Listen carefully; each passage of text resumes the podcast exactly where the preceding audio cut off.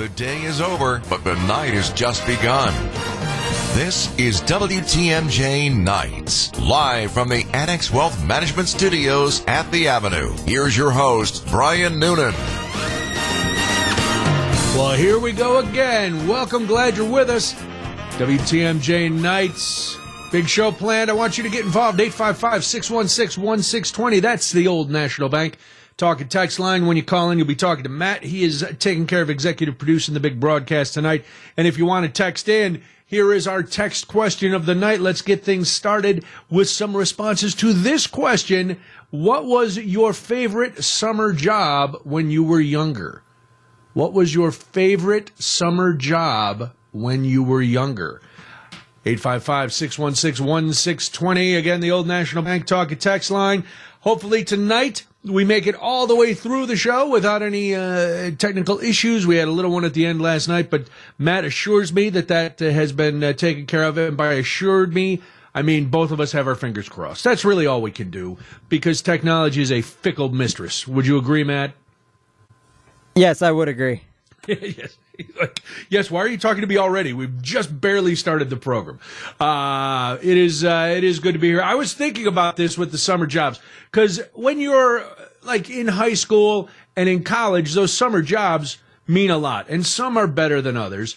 Uh, I was I, a lot of them fell into the same category for me as well. These were pretty good.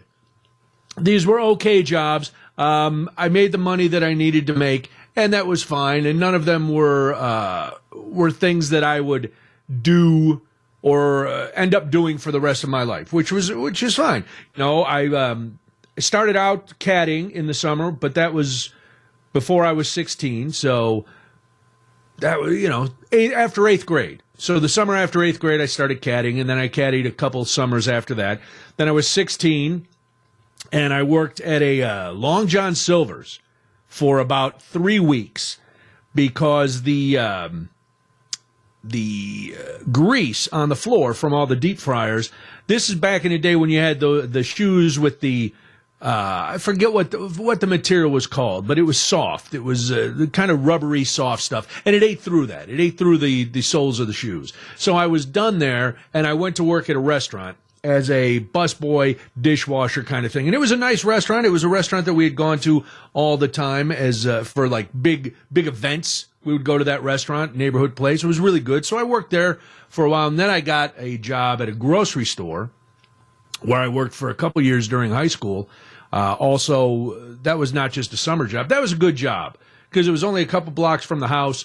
The money was good. It was crazy because at uh, 17, I was in a union because the, the, United Food and Commercials Workers Union uh, handled the bus boys, and the big goal, the big goal was to get to be a stocker because those guys made real money uh, stocking groceries. So, but I I never made it to that.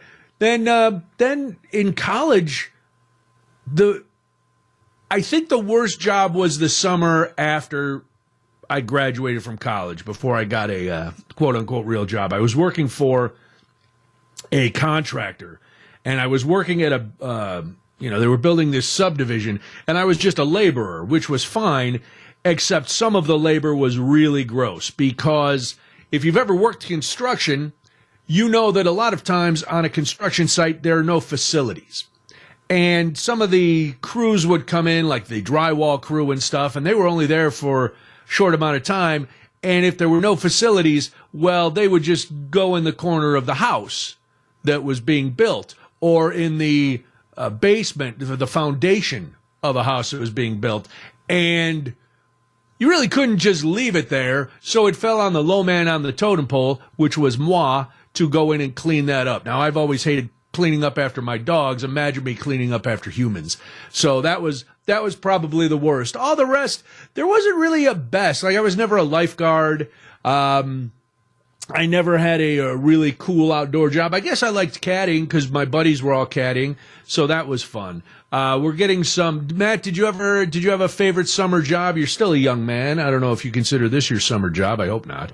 Oh no. Uh, Did you like during high school and college? Did you have a favorite summer job? So I worked as a camp counselor in the summers between my sophomore and junior year of high school, and then my junior and senior year.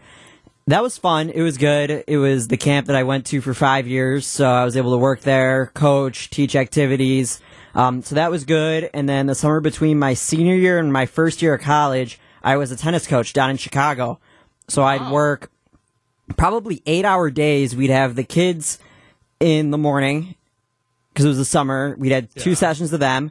And then at nighttime was when we did our adult classes. And I was mostly on the high school drill and getting the players ready for their upcoming scholastic seasons.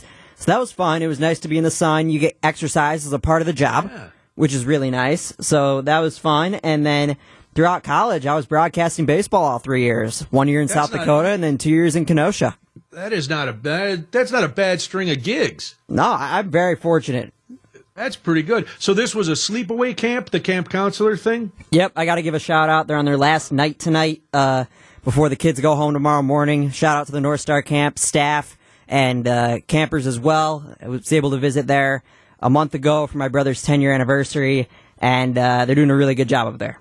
Wow, nice. I never went to sleepaway camp. We had when I was a kid. We had um, there was like day camp where we'd get on a bus early in the morning and we'd go out. Uh, you know, not too far out into the suburbs that were still kind of wilderness, and there was a big park there that had been there, or a big camp there that had been there for years. But um, the only sleep I went to sleepaway camp once for basketball camp. That was it.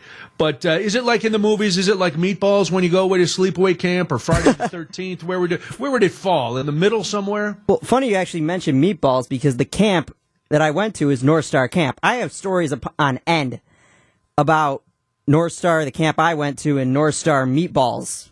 North Was Star. it the same name? I I, have, I don't think I- I've seen I- I Meatballs have since stories. it first came out. I don't know if we Yes. have time, but I'll, Well, I'll, you know what? Hang on to that story. We'll hear the story of uh, Camp North Star, and we'll get. We got a lot of a lot of great jobs coming in on the text line. We'll read all those if you want to jump in either by text or phone. It's 855-616-1620, the old National Bank Talk and text line. Text question tonight: Your favorite summer job when you were younger? It's WTMJ nights. Then Brian Noonan here, 855-616-1620, the old National Bank Talk and text line. Uh, we started out just asking the text question of the night, which is, what was your favorite summer job when you were younger? And uh, let me give a couple of the ones from the text line. We've got a lot there. We'll get to those. And uh, then Matt has a story of being a camp counselor at Camp North Star, not the one in the movies. Bill Murray, I don't think was there. Uh, and I then I have to. I completely forgot about one of the summer jobs. It was actually really fun. Uh, from the 414 Melody Top Theater as an usher. That's a good one. From the 262, I was a dog track lead out in Kenosha at Dairyland Greyhound Park. There are lots of similar aged 16 to 21 year olds. Definitely a fun job. Yeah, if you're around a lot of people your age for a summer job like that, you're going to have a good time. Doug says, I worked in the Dells at Riverview Park. Great atmosphere, good tan, and you got to do everything for free. That's that's uh, that might be a winner. Uh, from the 262, working on the farm with a couple friends, baling hay, picking rocks. They paid us well, and we worked hard and had fun. See, as long as you're with your friends, you're going to have a good time. Another 262 number. My favorite summer job uh, was working at a. There, hold on, it jumped. Uh, uh, was being Craven D. Puff, the cream puff mascot at the fair. Even though it was really hot, it was my favorite. That I hope, I hope they gave you an unlimited amount of cream puffs. That would, be, besides being paid, I think at the end of the day when they go, well, listen, we got some cream puffs left over. Craven D. Puff gets to take them home. All right, we'll get to some more of these in just a minute, but I'm fascinated by Matt as a camp counselor. Were you teaching people to make lanyards? Uh, what, what, what were you doing and what was the story that you wanted to tell? Because I did not realize when you said, I got to give a shout out to Camp North Star where you, uh, where you worked and where you went, that, that was the same name as the camp in Meatballs. So we actually have nothing but something at the same time to do with the film. North Star's first summer was in 1945, so they're approaching 80 years next year. Wow. The film Meatballs came out in 1979 with Bill Murray. But I'll get to the story in just a moment. Uh, my primary role at the camp was so all staff, except for the out of cabin staff, are in cabins. I had 11 year olds my first summer and 12 year olds my second summer. And then I also would teach activities. My main one was tennis. And then I would teach primarily land sports. So football, baseball, basketball, you name it. Pretty much anything on land. And then I would also assist with sailing. But sailing was pretty much the only thing that I would do in the water. Because at the start of each summer, when you're a camper, you have to take a swim test. It, You do it on the second day you're there. It's so you can get cleared to go in the water, do water activities, you name it, just for safety. I failed three of the five swim tests that I had to take. How does I, that happen? I passed my first summer because I was 11 years old. It was only four lengths, easy peasy. okay. And I passed my last summer, which was twice as long, except the day after, the oldest campers go on a 10 day canoeing trip in Canada.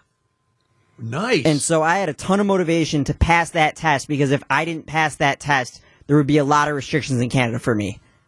and so I was motivated. I was just like, just get it done, just get it done. I don't know what it was because I'm a fine swimmer. Like if I'm in a say, you dire been situation, going to that camp. How do you not? How do you not pass the test? if I'm in a dire situation, I can get myself out of it. It's just the lake water and the cold. I don't know what it was. And you're taking the swim test after an eight hour bus ride the day before. Summers two, three, and four, those swim tests didn't go well for me. Sounds like a lot of excuses. But then I would pass it on my second time, and uh, right. all is well that ends well. But yeah. go, getting to the story. So, you know, in Meatballs, they have the saying, it just doesn't matter in the speech. Yes. It just doesn't matter. Exactly. And in the movie, it was about Camp Mohawk, and it just doesn't matter if they win or lose the competition against Camp Mohawk because Camp Mohawk is going to get all the girls anyways. That was the whole point behind the speech. Right. Yeah. At North Star, we have a saying that we even put on shirts. Exactly that. It just doesn't matter. That started because of the movie Meatballs. Now, our philosophy behind it just doesn't matter isn't nearly the same as what happens in the movie because our philosophy on competition is you want to behave yourself in a way during the game that your opponent will want to be friends with you before the game, during the game, and after the game. So That's we a have recipe for losing. we have competition. We have a United Nations Day, our first session where the camp's divided into four teams. Same thing, second session. We also have a green white competition. There's a lot of competition, and we value competition. We value trying your best and getting the job done. All right. Except so it's the way does you this, carry how does yourself. this tie into the T-shirt? This ties into the t-shirt because we have t-shirts that say it just doesn't matter. Now, the director at the time was like, this movie came out with meatballs. It's using your name. We've had the name since 1945, you know, take it up. You can make some stuff off this.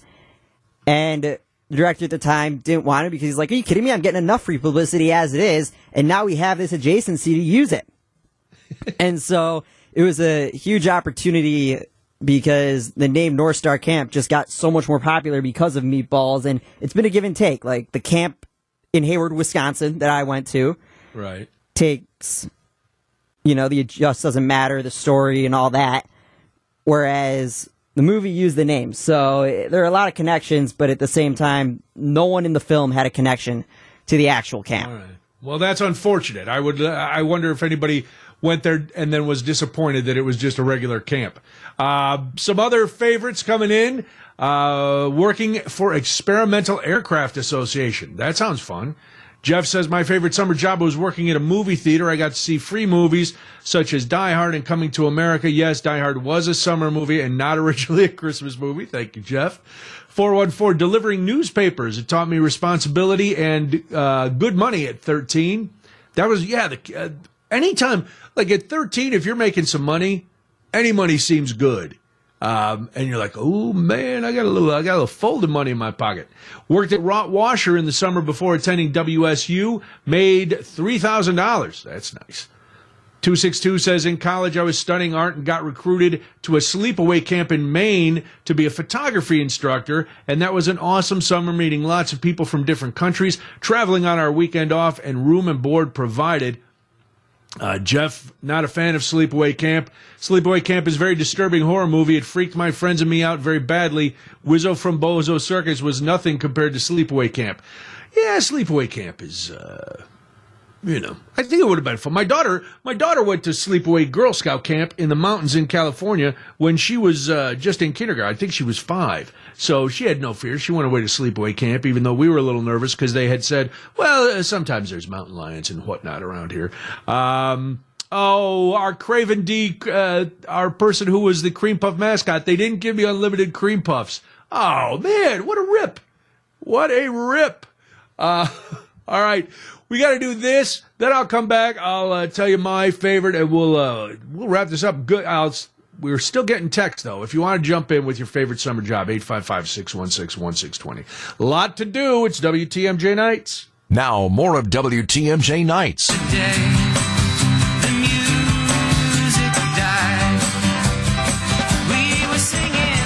Yes, I used to tour with a Buddy Holly tribute band. No, that's not true. Uh, it is. We're talking about your favorite summer jobs. Uh, it started off as just a text question tonight. It took off. We're always happy to uh, to hear from you guys. James sent in his favorite summer job was at the Chalet Motel as a desk clerk. Met Lemmy from Motorhead. They trashed a room. Met Greg Louganis, the Olympic gold medalist, many of the '82 Brewers, and Bob Lanier from the Bucks. There you go. Uh, very cool. Oh, somebody worked at, from the 856, a liquor store stocking and delivering, invited to parties, parties, weddings, etc., which I delivered to earlier in the day because I brought the beer. It was heavenly. Yes. I forgot about this. This probably, as I look back, was the most fun while it was happening, even though there were a couple instances where it was definitely not fun the job, my summer between junior and senior year in college. I was working at a tiny radio station on the weekends, and I was also bouncing at a big nightclub. And the nightclub, the nightclub had um, had mob ties. I will say that. I'm not going to say the name of the club, but uh, had some mob ties, which I didn't know when I started working there. But uh, every once in a while, we would get the word that we had to keep everybody downstairs because there was an important meeting going on upstairs. But you know, hanging out, uh, you know, in a being paid to be in a club was fun until you know you had to get in a fight or throw somebody out. And there a lot of girls. That was nice. A uh, lot of uh, a lot of free drinks after we closed at 2 a.m. So that was a lot of fun until right before I went back to school, where one night there was an issue and I had a gun pointed at me. That was that was probably the worst night of the uh, of the job. Anybody ever pull a gun on you at summer camp, Matt? No. no, it's not. It's a whole different whole different vibe up it's, there at summer camp. They don't have the way we do it. They don't have access to phones. Technology Good. is very limited. They're only allowed to have an MP3 player that does not have internet capability. Nice. Good. That's all they're allowed. It's, now they are. You're supposed to go to the woods to be disconnected. Yeah, they are allowed to call home if it's their birthday, or obviously if something unfortunate happens at home, then that obviously gets communicated. But other than that, they're disconnected for how long they're there. Nice. Did you have anybody crying or wetting the beds?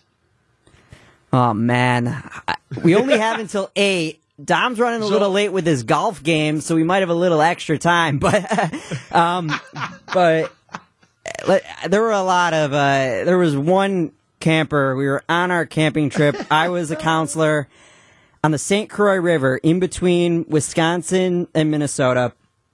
First session, the trip did not go well.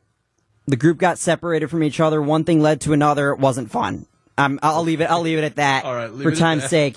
Second session, we go on the same trip because it's the same age group slightly different group because we have some four weekers first session, some four weekers second session. And right. the same kid that lost his mind first session, I played the role of navigator. So I had the map just in case we got separated again. Everybody knew where we were supposed to meet, the mileage and all that. Whenever a camper asked me the mileage, I would lie because that's not their issue. They just need to enjoy being with each other, paddling and all that. Yeah, just enjoy enjoy the time. It doesn't matter when we get there. Stop so, asking me he asked me if we passed this landmark. And I said, no, we're not even halfway to that landmark yet. Obviously lying. We passed it like a half hour ago. but I'm just like, I'm fed up. And so I ask, this kid throws the biggest fit, a temper tantrum, flips his canoe. nice. Good. in the middle of the river. Bags start going down the river. Kids in the water. I honestly created much more of a mess than I anticipated, but man, was it a worthwhile mess. so much lying in summer camp. Oh, Matt. Uh, I, I went to a, a sleepaway camp once. I forgot about this. Now all the memories come flooding back. It was one week for Boy Scout camp. Um, so it was probably between seventh and eighth grade. And all I remember was, uh, th- this is how long ago was. We got to shoot real rifles, uh, on the range. So we we were shooting real guns, which was fun. Um, but then I forgot when we were going for our swimming merit badges and stuff. When you went to the pool, you were supposed to put your tag on this pegboard, and then when you left, you took the peg the tag off the pegboard, so that way they would know no Boy Scouts were down at the bottom of the pool. Well, I forgot uh, to take my tag. I know. I got I was banned from the pool for a couple days. Um, it was not good, and it was you know it, it, was it was a rough time. So I got in trouble there, and then it was pouring, and I remember being uh, let's just say a little emotional. I'll just I'll leave it at that. Uh, from the 414, worked as a vendor at County Stadium from 82 until 87. It was a commission job, so the more I hustled, the more I made. I was in great shape and got to see a lot of great baseball. I knew another guy who was a uh, a vendor at a ballpark, and he said the same thing about getting in shape like that because you're running up and down the stairs all day trying to uh, trying to get rid of what's in your cooler or your steam box. 262 sold snow cones from a tricycle with a snow cone shaped cooler and a dome with syrups when I was 12 to 15 years old. That sounds like a fun job. Because at the end of the day, little snow cone action. Who doesn't like a nice snow cone? 414 worked on the neighborhood popcorn truck in the neighborhood festivals, met my current wife 33 years ago. When you can lure and pull a woman just using popcorn, that's game, my friend. Good for you. Congrats. Uh, James said REO Speedwagon played at the Starlight Roller Rink in 1978 in Milwaukee. They're at the State Fair tonight. They are. They're headlining the uh, the main stage tonight. REO Speedwagon. Love them. I've uh, I camped out overnight to get REO Speedwagon tickets back in the day. They did. Matt, how about this? You know, Taylor Swift just did six nights in uh, L.A. Taylor does this. REO Speedwagon did five nights at the International Amphitheater in Chicago. That's how big they were back wow. in yeah, 81. Five nights. Sold out. Five nights. Crazy. Uh, last one, favorite summer job was in summer break in college bartending and pumping gas. That is a crazy combination at a local bar restaurant on the lake in my hometown. Oh, on the lake. Okay, that makes sense. 21 years old. The amount of bikinis coming through and phone numbers garnered was fantastic. pumping gas and crushing what that's all all right let's let's do this and then we'll turn serious yeah, yeah we got to turn serious for a minute just a little minute how do you feel about cameras being in courtrooms we're going to get into that for a little bit right after this. It's WTMJ Nights. Brian Noonan here until 8 o'clock. 855 616 1620. That's the old National Bank talk and text line. Feel free to use it. Use it more than once. This isn't uh, an election. You can call as many times as you want. Uh, one is good, though, for this. How do you feel about federal trials being televised? And there's a big reason this is coming up because there are people who are calling for the upcoming trial of Donald Trump to be televised, to allow cameras in the courtroom. The problem is there is old, old laws and policies governing federal courts. So you're not allowed, you can't audio record in a federal court, you can't video, um, the Supreme Court and the Congress has the power to carve out this exception to allow that live coverage, but uh, they have to act on it. And in this trial, I think it is imperative that there be cameras in the courtroom.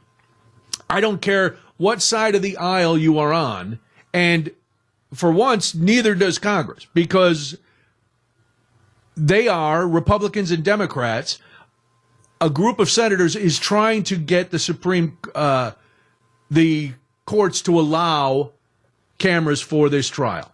This is a historic trial, and no matter what side you're on or what opinion you have, it is better for the American public to be able to watch and hear everything that happens in this trial for themselves. If if they choose, which I, I think most let's be honest, most of us would watch this trial if it was on. We watched the events on January 6th. We want to see the trial. We want to see what's going to come of this. So I I'm all for this. Well, Senator Chuck Grassley from Ohio, who you know is a Republican, uh, he's been working with Democratic senators too to try to get this to happen, saying it would be a victory for transparency, which is true. This is not something that I don't even want to get the information on this secondhand. I think anybody who's interested in what is really going to happen in this courtroom wants to see it, wants to know, because I think if you watch it and you hear words from people's mouths and you watch the testimony and you watch how the lawyers are questioning both sides and what's going on, it's it's harder to spin it. It's harder to look at something and say, well, that's not what that person said. Well, it is that we, we all saw it instead of me being in a courtroom and taking notes and then reporting to you and or you reporting to me and me going, eh, I'm not quite sure I trust this source. Our eyes are the best source, wouldn't you? Wouldn't you agree? So this is this is a big thing. It hasn't really, it hasn't gone anywhere. They've proposed it. The bill would give federal judges the discretion to open trials to cameras. It's called the Sunshine in the Courtroom Act. It's a nod to a famous quote from former Supreme Court Justice Louis Brandeis. Uh, he said, Sunshine is said to be the best disinfectant. But the weird thing is, it's not, it hasn't gone anywhere. There's also a companion bill to open up arguments at the Supreme Court to public viewing. I think you know, we'd all be interested in that. Now, the Supreme Court though does release audio a couple hours after they've uh, after they've had their hearings. So at least if you're if you're so inclined, you can go and listen to what went on in the Supreme Court. But most of us want to see it. I'm I'm much more a visual learner, so I like to see things like this. I want to watch. I want to see, you know, uh, I want to see the expression on somebody's face. I want to see the body language. I want to listen to the words, but I want to see the whole thing. So I don't know why. Uh, I don't know why it hasn't gone anywhere. I don't know why there hasn't been any movement. But um, you know, people say uh, the critics of cameras in the courtroom say that it will be a distraction and it will cause people to cause people to act up for the cameras. You know, there's going to be grandstanding by witnesses. There's going to be grandstanding by attorneys. And yeah, okay, maybe, but there's only so much you can do in the construct of the law. You know, you can't act the fool in a courtroom without being held in contempt, or if you're an attorney being censured and there's objections to, you know, stupid questions. There's all kinds of things that would keep you in line. And I think we, sometimes treat the law a little too preciously. Like, oh, we, we, we have to just let it happen behind closed doors.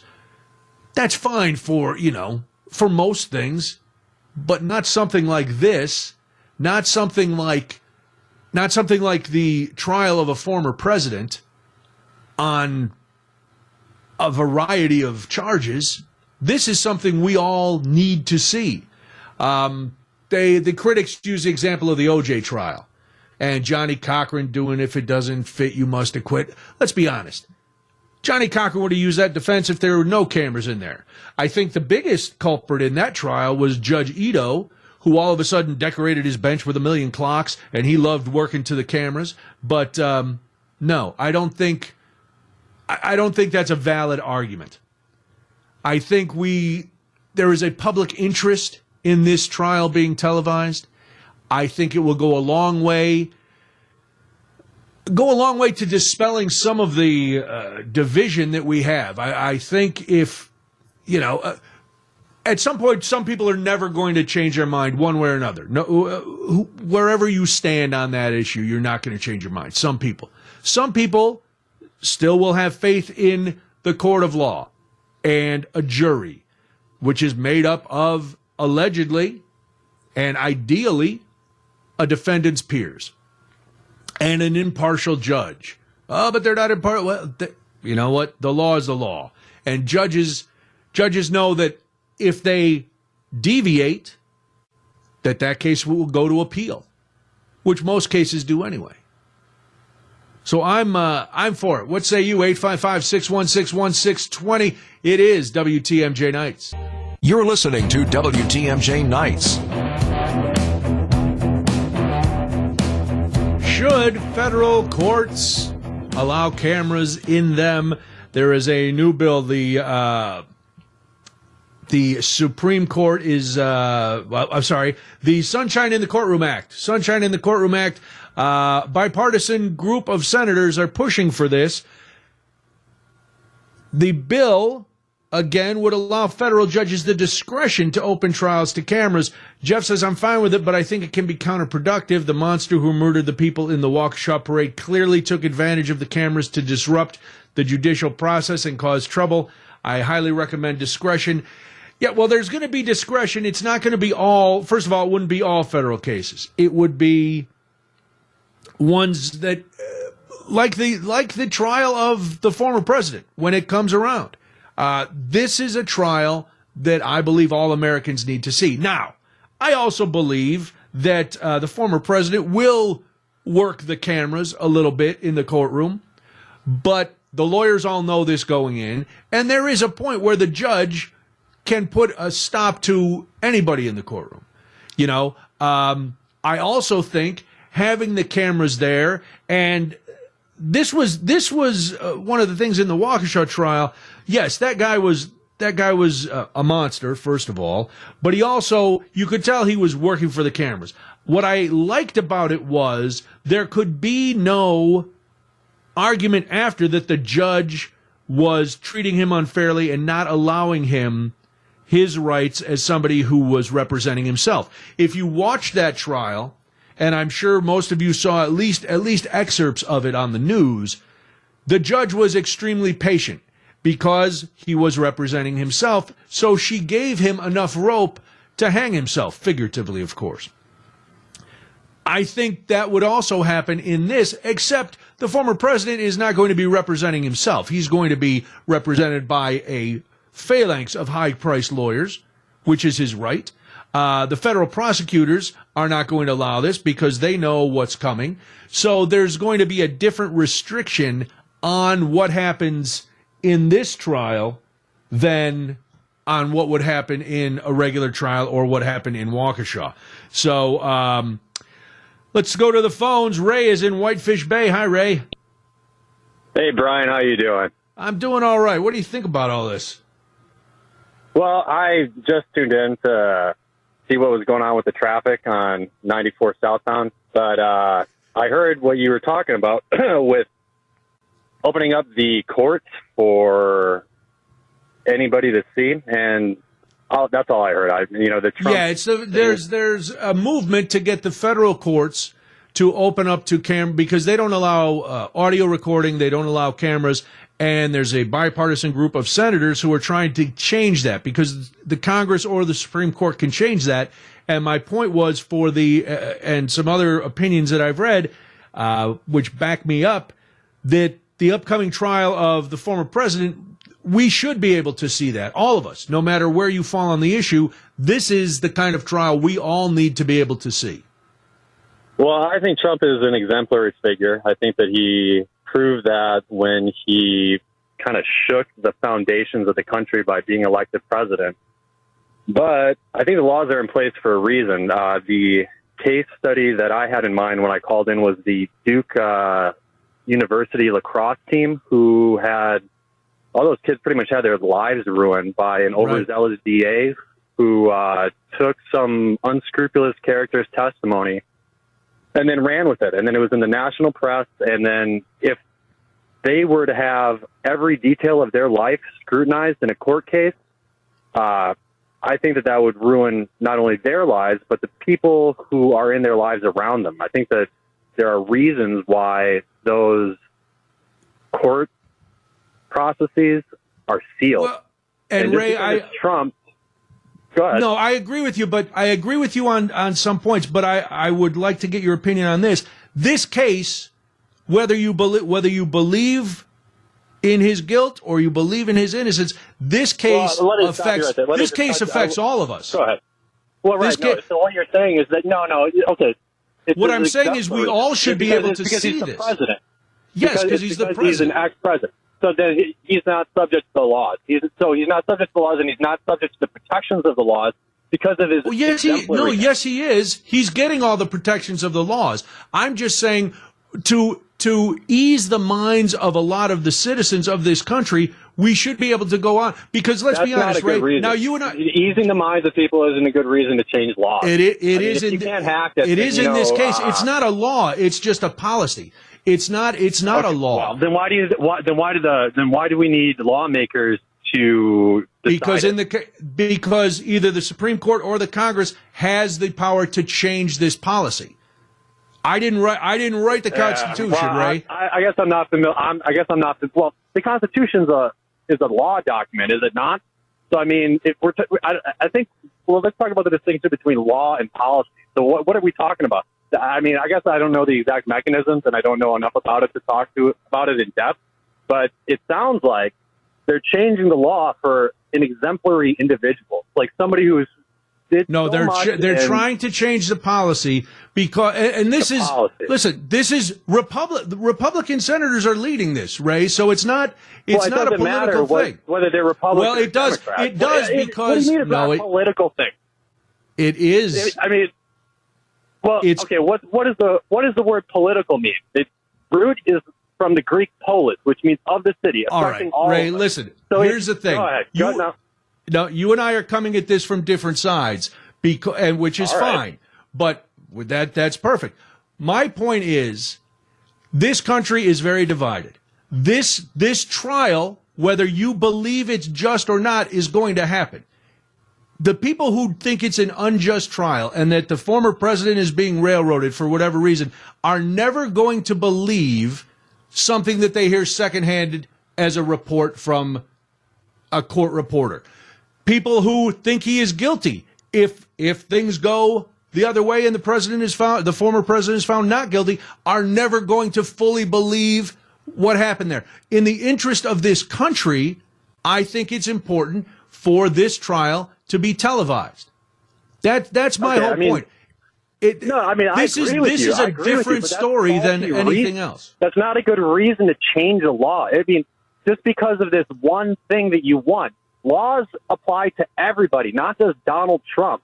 So if you do, He doesn't that- have a he. Do, no, Well, no. listen. He's got the laws are applying to him because he is getting a fair and speedy trial. He is No, no, getting no, no, no, represented. Oh, no, no, no. the There is no question. there The is no in question, protection the on the law. There is no protection in the law to keep you from from the trial being televised. There's there's no Okay, no, no, protection oh, no, no, no, no. Okay, but let's let's go back to the initial point that I made when I first called in, and I said the atrocities that happened to those poor lacrosse team members by an That was a different thing. That, and Ray, I'm not trying to cut wait, you wait, off. we got to. We go Ray, ahead, Ray we got to get to the news. I I appreciate right, your call. It was a, news. spirited debate.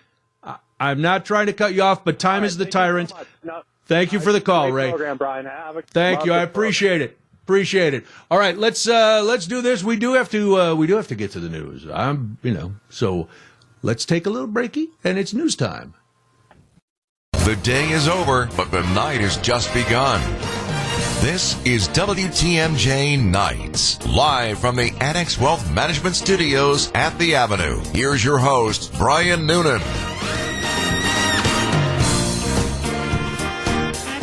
Glad you're here. Hour two of the big broadcast. You want to get involved? 855 616 1620, the old National Bank talk and text line. Avail yourself of them, won't you? Sure. Uh, here's my question for you Do you think less of people who swear around you? If people use foul language, do you judge them? Does it depend on the situation? And what if there are kids around? Where do you fall on profanity? Well, the good news is if you are a resident of Milwaukee proper, you probably don't swear that much. I enjoy swearing uh, almost too much. I'm going to be honest. I know what you're saying, "Well, Brian, we haven't heard you swear on the air yet." That is uh, that is true. I learned a valuable lesson years and years ago. Anytime there's a microphone in the room, you have to treat it like it's on, so you don't swear. So even when even when we go to the news, even when we're in a commercial break, I will not swear in the studio. Uh, but the minute the show is over and I am outside of a room with microphones, and then I'll get back to it. Not not gratuitously, but I don't mind peppering my conversation with a little profanity. It depends.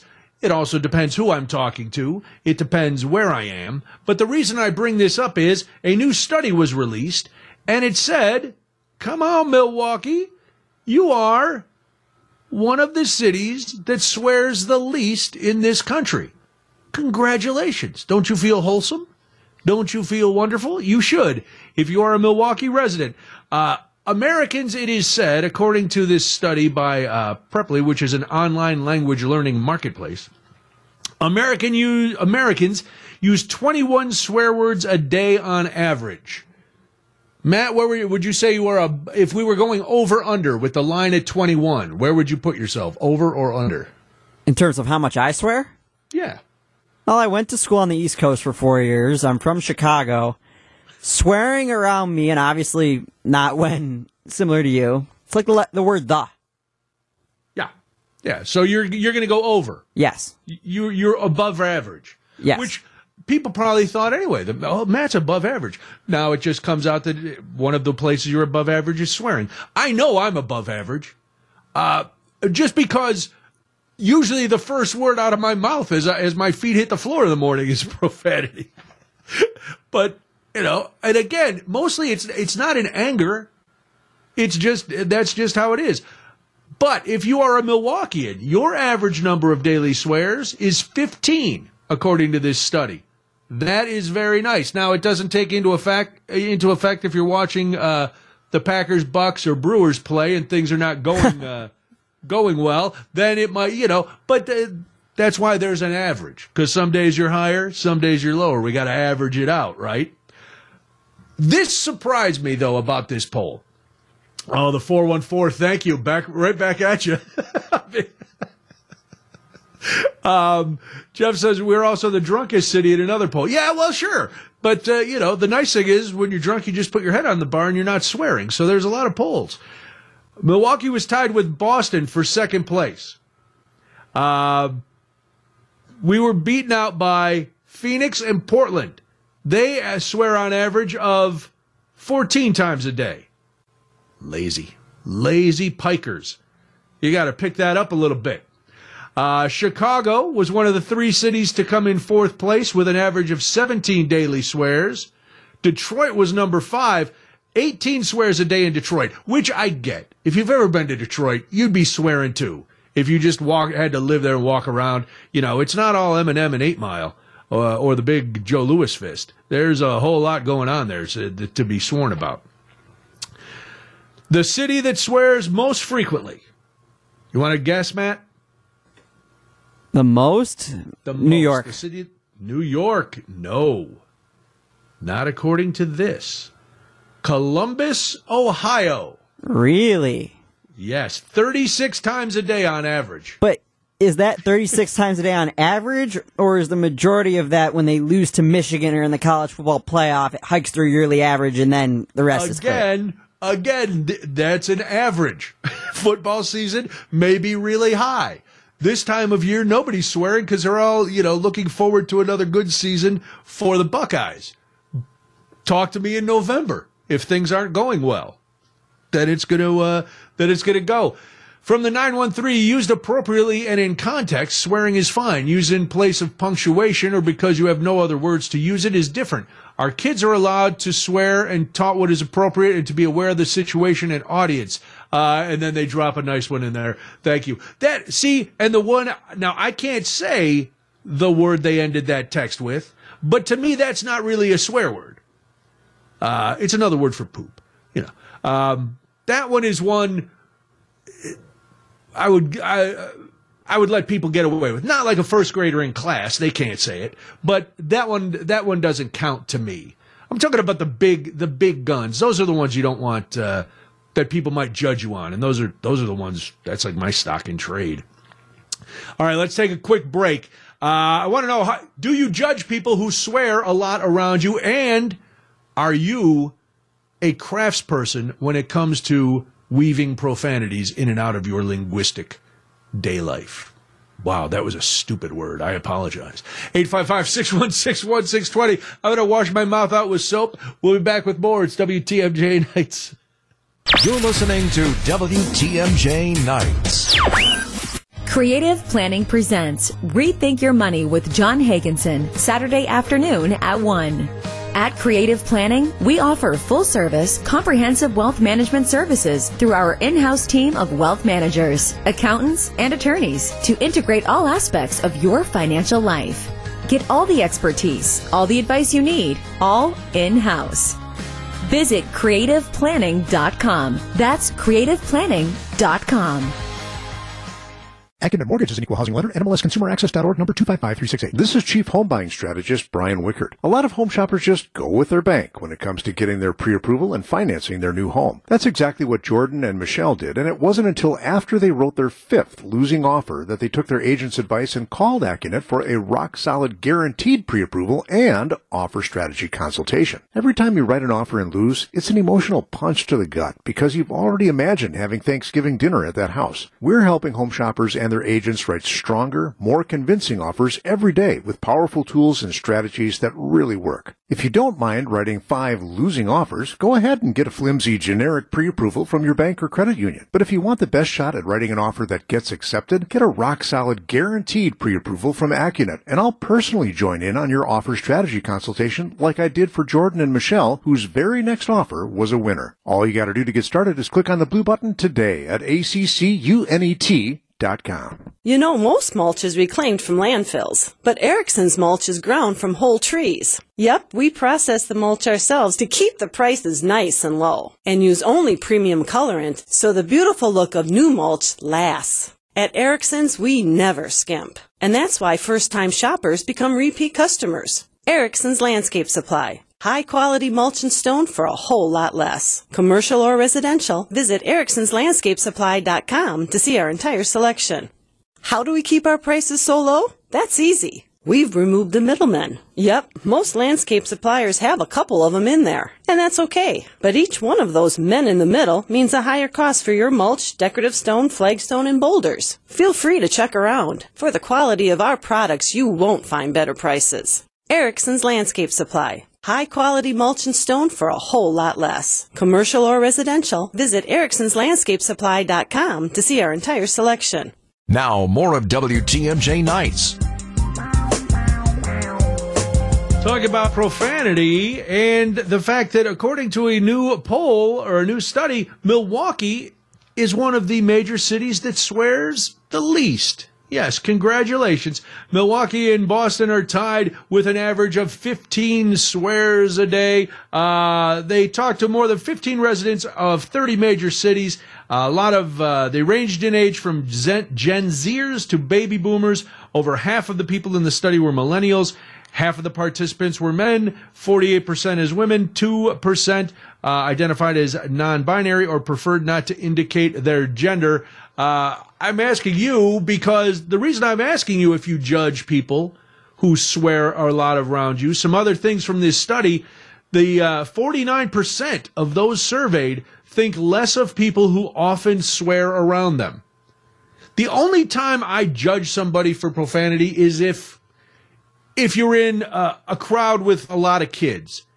You know, now hopefully you're a better person than me. I I will admit to when my daughter was young, swearing in front of her.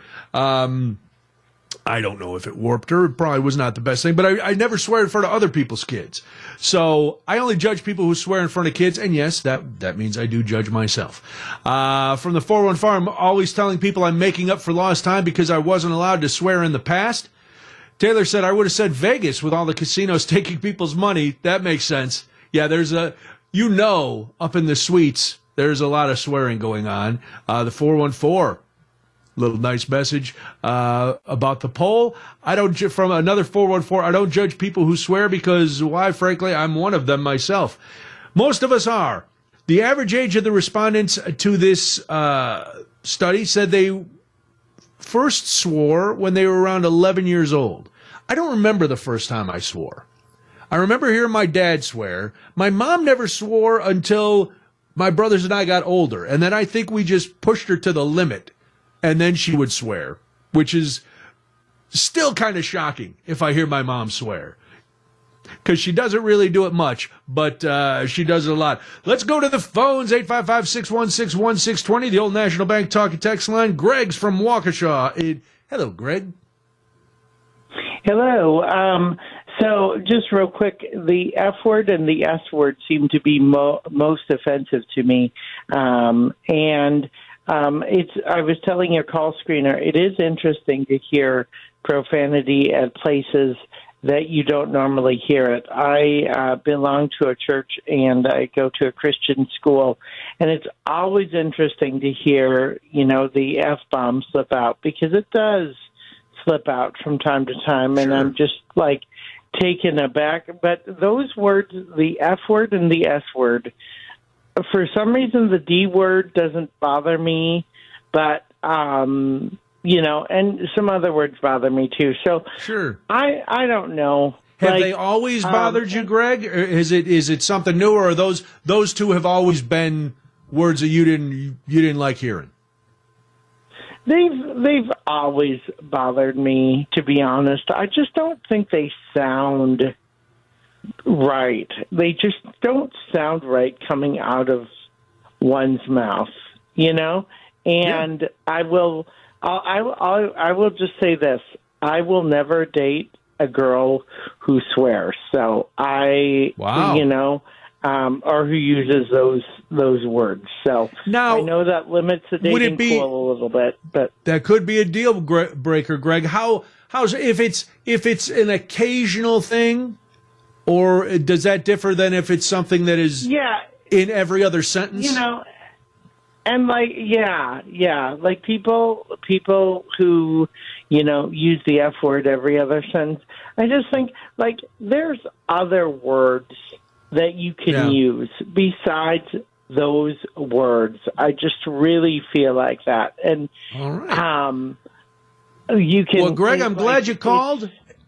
Uh, thank you for the call. It is, uh, if we ever hang out, Greg, I'll make sure I watch my language. I appreciate it. Let's go to Frank from Milwaukee. Hey, Frank. Yeah, hey there. Uh, I just have to hear you guys uh, bring this uh, topic up. And I, I got to say that uh, I came up here to uh, and got treatment in 2006. And one of the things that, uh, along with the treatment, one of the things that I just stopped doing was cursing. You know, uh, I, I don't use profanity any longer. I one thing that I really, really noticed. See, I've, I've always been pretty, you know, pretty intelligent, pretty smart, pretty articulate, and I I, I learned that a, a lot of cursing are filler words, you know, and so I just did my best to just keep them filler words out of out of there and Yeah. and to uh, talk without cursing. Know. Yeah, that's, you know what? That's a very interesting point, Frank, that a lot of people do. They're not trying to be graphic. They're not trying to be rude. They're just trying to fill some silence. And if they don't have the right word, they'll throw, they'll throw that in just to fill the spot. So very, very, uh, very astute point. I appreciate the call, Frank. Thanks very much. Uh, Kathy in Franklin says, I really dislike to hear a woman swear or anyone who swears in front of a woman. Yeah, that's the, you know what? I I get that, and I do. There is that kind of old school chivalry, chivalrous mindset that I think is uh, I think is valid. Unfortunately, I don't think it have. I don't think it's uh, happening all the time. Now, Matt had a good question. He said, "Well, what if you stub your toe or something?" Well, Matt, funny you should ask that.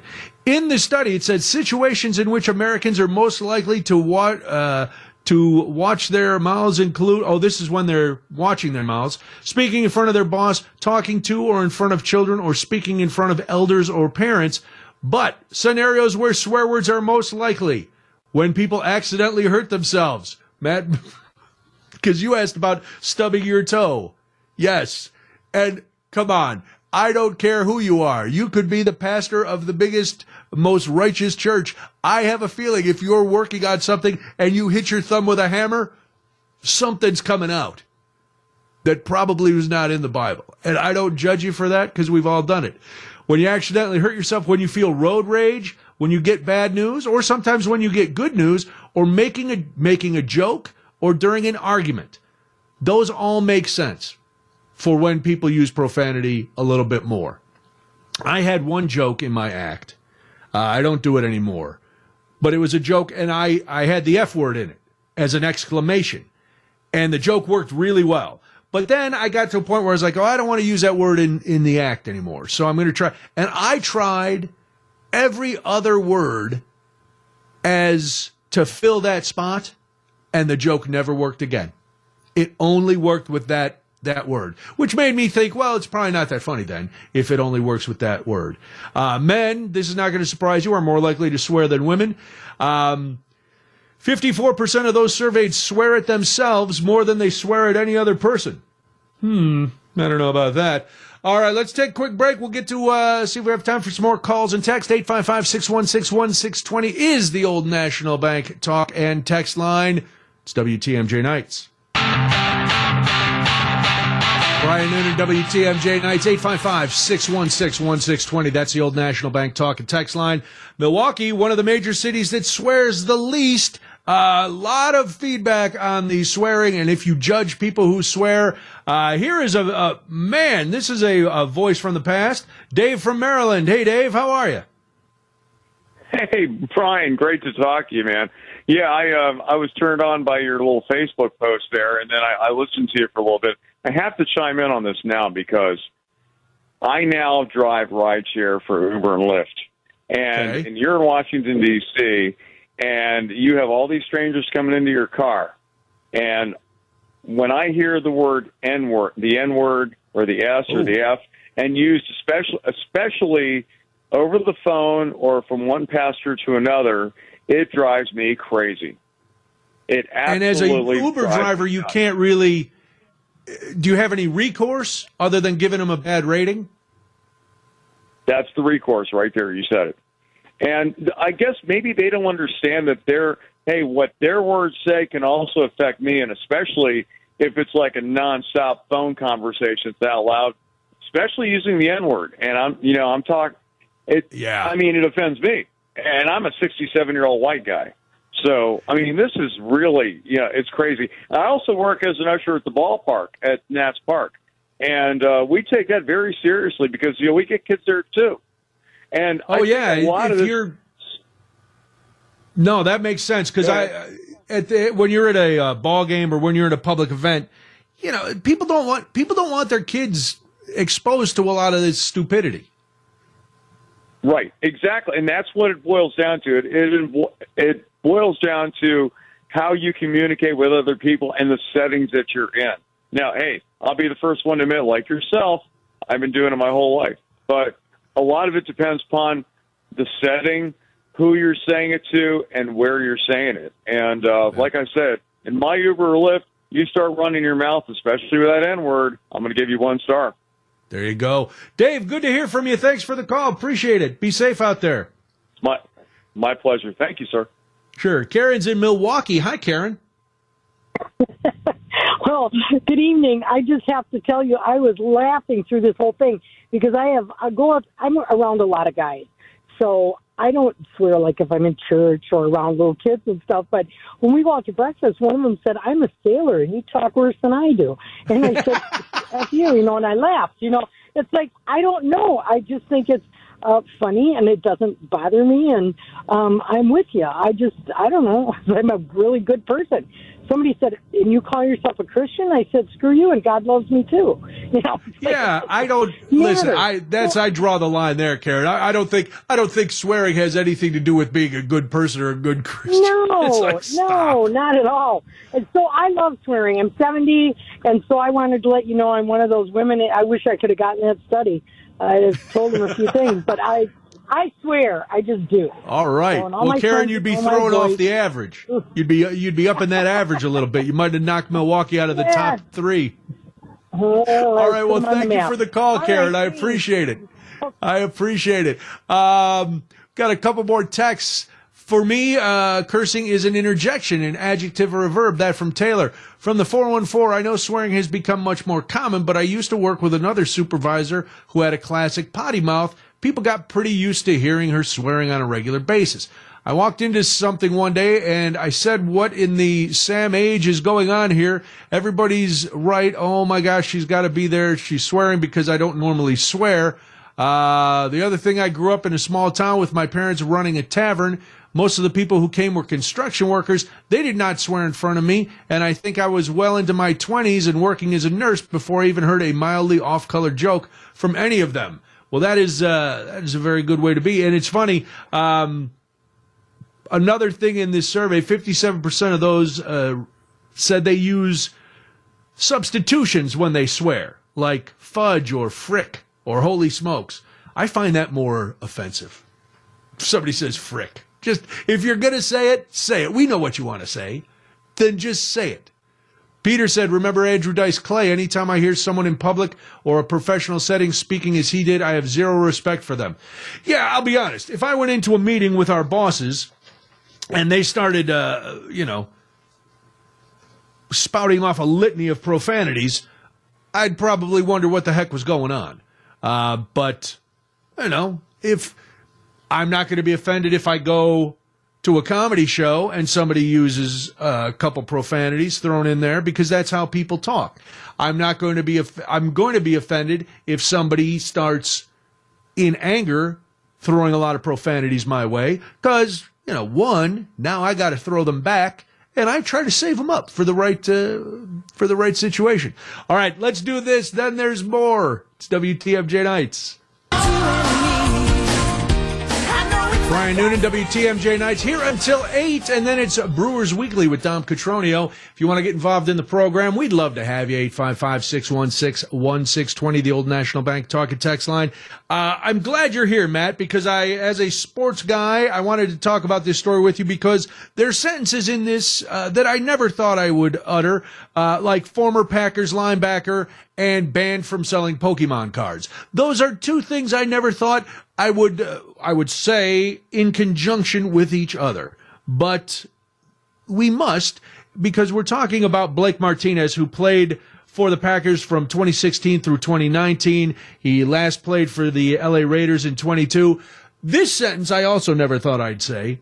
He left football to sell Pokemon cards. All right, we'll let that sink in for a minute. Uh, and then he started a brand, Blake's Breaks, and he was selling the he was selling Pokemon cards, and he would do these videos on his website, which is no longer around, uh, where he and people they would open packages of Pokemon cards to um, to see what was in there, and they'd be live streaming, and people go, "Oh man!" And then they were selling them on this whatnot, which is an online social marketplace that I've never heard of. Uh, I guess it's kind of like eBay because it allows users to sell products to each other. Well, they banned him. They banned Blake's Breaks from selling products to customers. They said, and I quote, we really appreciate the community's commitment to reporting trust and safety issues. Our priority is ensuing a fair and honest experience for customers and upholding our community guidelines. After a comprehensive investigation into Blake's Breaks operations, we have decided to permanently remove the seller from our platform, including the individual employees involved in misconduct. The misconduct allegedly, allegedly is in one video. There was uh, one of his employees was seen like palming a deck of cards and then opening another one. And uh, it's reported, it was reported in the Athletic, in the Atlantic rather, that he made over $11 million selling Pokemon cards. That's since he retired from football. All right, Matt. Uh, were you aware of any of this going? Not not like were you involved, but were you aware that this this is a thing? Because I was not. I wasn't aware of him getting caught for scamming the Pokemon cards. I knew he retired from football to get involved with the Pokemon business, and that's not. Was that the real reason? Because I read that sentence and I don't know enough about Blake Martinez. I was like, that can't be real. Who retires from the NFL to sell Pokemon cards? he did have some injury issues after he left the Packers, um, so that could have played a factor. You're also seeing a lot of early retirements from NFL players, especially Yeah. at the inside linebacker position. You look at Luke Kuechly, Carolina Panthers star, retired early. Patrick Willis of the San Francisco 49ers retired early. Uh, They so protect their brains. I don't blame them for yeah, that. Chris Borland. I could go on and on. So that's not entirely a shock. What is the shock here is, and you see this from a lot of players, they retire early and they still have to do something. they don't you got- necessarily need to make the money, 23, 24. You got to make some cash. But they still need to be occupied. Even though Blake Martinez made over $30 million from the New York Giants over his three year contract, and that was his big contract after he came on the rise in Green Bay.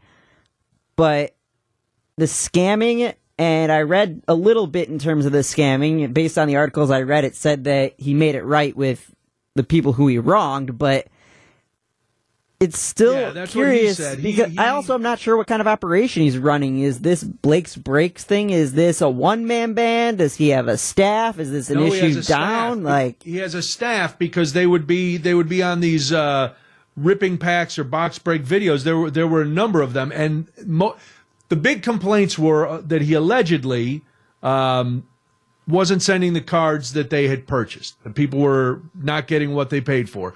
Uh, but he did have he did have employees, and then on this one video, an employee was seen switching a pack of cards before opening it. So he did go on and he apologized. He said he gave them uh, uh, gave them back everything. Uh, every uh, he understands the optics of what the post looked like. I understand how it looks. Uh, went on to say that he never wanted to make this feel like a scam. Uh, he said, "I'm definitely going to take this as a learning experience, especially as a first year business, and I'm going to make improvements." Um, but yeah, he did. He did make restitution. It just it. I I didn't realize that this was such big business. If the reports in the Atlantic are correct, and he made 11 million from selling Pokemon cards, what am I doing wrong? my career, my I got to go back to high school and slap our counselors right in the face. Oh, Go, man. why, why didn't you tell me any of this? This is insanity. Oh yeah, it's it's ridiculous. This whole the whole trading card industry, and I'm more familiar with the sports memorabilia side of things. I'm not necessarily familiar with the Pokemon side of things, but people make a lot of money off of this just by landing the right card or the right item. Because there are also fanatics that will pay their mortgage for a certain collectible. That's insane. Well, it says the reports were that his company, Blake's Breaks, sold over 230,000 items. So that's a lot. So what I'm understanding is, and if you're if you're into the uh, trading card industry or if you're into Pokemon, maybe you can enlighten us at 855-616-1620 because sometimes I feel like I'm on another planet and this is definitely it. So he must buy all, he must invest in all of these cards and then they rip them open all just looking so it's a treasure hunt basically. And then you're showing people what you found on your treasure hunt and they're buying it. Does that sound about right, Matt? Seems about right, yeah. All right. It's I'm not too again. I'm not too familiar. Uh, circling back to the start of the show, a lot of my campers when I was a camp counselor loved Pokemon to the point where they would trade with each other, and that caused a lot of crying mm-hmm. because of raw deals. That sort of that faded me away from the Pokemon world.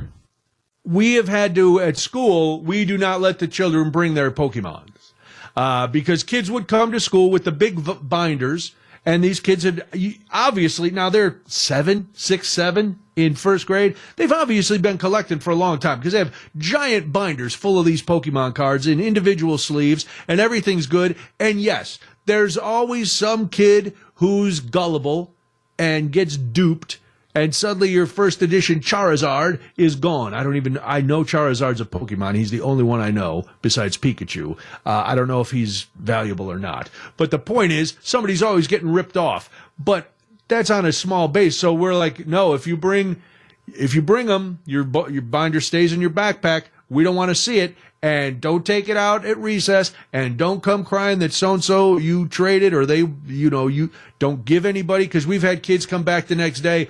Oh, I gave so and so my Pokemon card yesterday and I want it back. It's like, too bad, friend. You gave it away.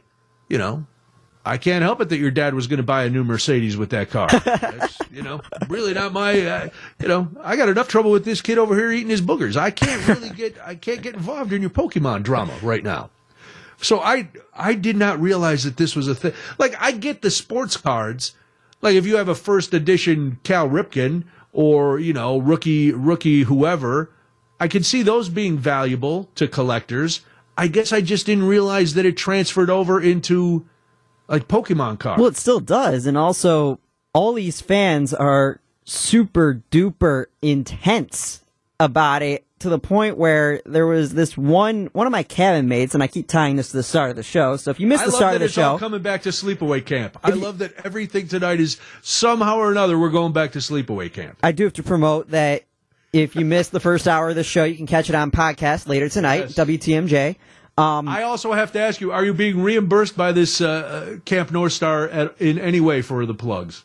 I'm getting paid. I, I cut a deal with them. So I'll go with the deal Fair first and then. I'll go into the Pokemon. So the deal was since the campers do not have their phones on them and the sports world doesn't stop, Right. my mom works there. She's one of the seven full time staff that they have. And Oh, cool. she's not the biggest sports fan. And uh, she has a lot of work. Her job requires a lot of work over the summer because you have parents calling, you run the entire operation of a summer camp. It's a year's work in three months, and then you get a little bit of relaxation once the campers go home and once the season ends.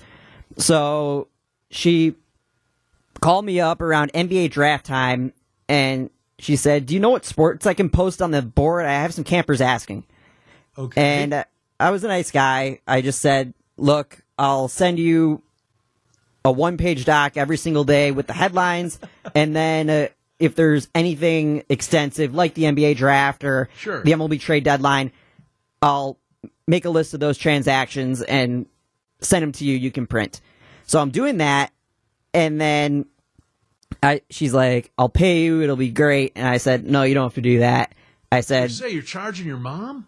I said, the one thing is just when I go up to visit in July, if I could stay for a few days as long as I don't have to work and I'm not working, because it was the All Star break. I knew that, and also it was back when Justin was here. I knew there was going to be some time Right. that I was going to be off, and I said if I could stay a few extra days, you know, it'd be nice if I could see you, see my brother, you know, stay up at camp for a few days, yeah. and then have room, board, all that included, fair trade.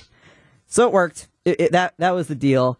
And then oh, Pokemon story now. Yes, Pokemon. So when I was at, so for one day in the second session, the counselors go around and they do a wild wake up. It's on one of the competition days, and they come in, they shake the bunks. There's one kid every year that has his mattress dragged outside. It's just tradition.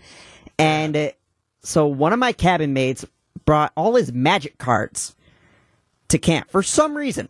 I'm not Like entirely sure why. Gathering? Yeah, I don't know why because you're not gonna really trade. It- it- They, re- Yeah. it- I don't know if you play with that. I don't know. I'm not apt to that, but Yeah, I don't know either. so it's the night before. It's his first year. It's all the rest of our cabins. I think third year at that point, and we're telling him about the wake up, and he freaks out, and we're like, "No, it's okay. They just come in. You know, shake your bunk. It's not going to be that big of a deal." The only person that they really do anything to is this one kid who they drag his mattress out, and they do that with one kid from the time he turns eight years old until he leaves camp. It's the same kid? Yeah, it's the same kid. They pick a kid, and this kid was actually my age. Wow. And uh, so they started doing it when he was eight years old, and they kept on doing it one time every year until he left, which was 2019, I believe. Yeah. So it was a long time. But back to the story. Kid Yeah. keeps freaking out. And we're like, what's going on? What's going on? I need to hide my magic cards. They're going to take my magic cards. And I'm like, oh man. Don't, nobody watch. Nobody wants the magic cards. They just want to shake the bunks and move on to the next cabin. We all got business to do. All right. You know. Uh, Enough of the magic cards. No, I. Uh, Peter Peter Tech said most of the business of selling collectibles and trading cards is based on the greater fool theory that if you buy one of these, there's always a greater fool who'll pay you more if uh, somebody than you paid for it. There's, I think that's with everything, you know, stocks, with everything. You you find somebody who's willing to pay it, and I guess, but see the difference. The difference to me with sports cards, like I don't care, Matt. You could sit from now until the end of time opening packages of baseball cards, and you would never find a Babe Ruth card. You're never going to find a rookie Cal Ripken card. You're never going to find, uh, you know, because they're already gone. They're done. But they keep printing these Pokemon cards. So yeah, you might find it. You might find one or two somewhere, but I can only imagine you have to go through thousands and thousands Yeah. before you find one that's even worth anything. but didn't you say that they reprint these Pokemon cards?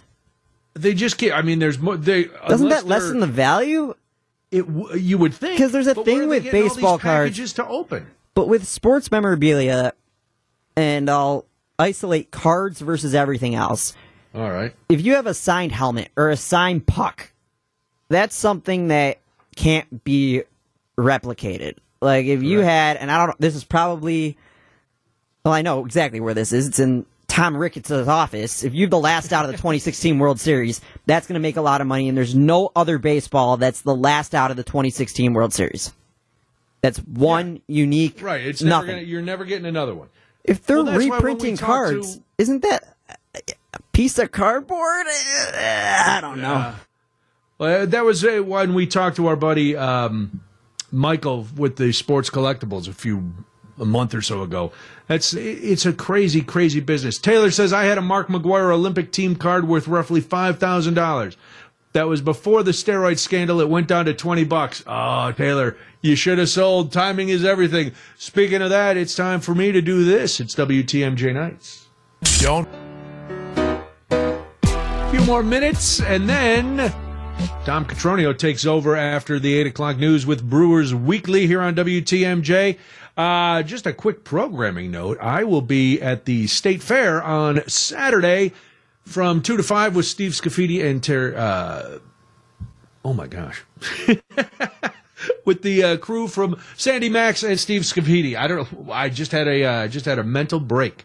Um, that was that was horrible. So Steve Scaffidi, Sandy, Sandy Maxx, and myself at the Wisconsin State Fair from two to five. If you're at the fair, stop by, bang on the window, say hello, see what we're up to. Uh, we're gonna be out there having a good time. This is very uh, this is disappointing, Matt. I know you were already looking forward to being ringside at the Elon Musk Mark Zuckerberg cage match. Seems like it may not be happening. Raise your hand if you're shocked. All right, I don't see any hands. Well, they may just be having a noble debate instead of a cage fight. Uh, the Zuck seems he's ready. He wants to keep going. It seems Elon is the one going. Oh, maybe, maybe. Um, if you don't remember, uh, it all started when uh, Mark Zuckerberg said he would cage fight. He would need, or Elon said he was up for a cage fight if Zuckerberg was. This was in June. Zuckerberg responded writing, send me a location. Uh, since then, the two CEOs have gone back and forth. Um, this is really fighting. Uh, I believe a noble sport, said Musk. We also hope with humility to express our admiration for those who have fought before for noble causes. I don't know what any of that means, but uh, he's trying. He's trying to get a debate instead of a fight because he he's like, well, I might need surgery before I fight. Really, Elon? I gotta say, I think Zuckerberg's the scrappier one. I think Zuckerberg has more to prove. Um, still trying to live down that paddleboard picture where he was in uh, long sleeves and he was painted up with that zinc oxide all over his head. Um, oh, Peter, good question. How do we know this wouldn't have been a battle of their AI generated likenesses? That would have been fun. I would have liked to have seen that. Kind of like their two uh, their two emojis going at it. So uh, Zuckerberg suggested August 26th as the date for the fight, um, but uh, then the Meta that's he's not holding his breath," said Zuckerberg. Uh, I love the sport and will continue competing with people who train no matter what happens here, because he's training as a cage fighter. Uh, Elon Musk said it's still in flux, and he might he might need surgery. He claims that he's scheduled to get an MRI on his neck and upper back, but no update was supplied. Oh well. Well, listen. Thank you for being part of the show. A lot of great discussions tonight. Thank you for listening and jumping in. Matt, thank you for all your help. I will talk to you Saturday from the fair, and then we'll be back together Monday right here on WTMJ.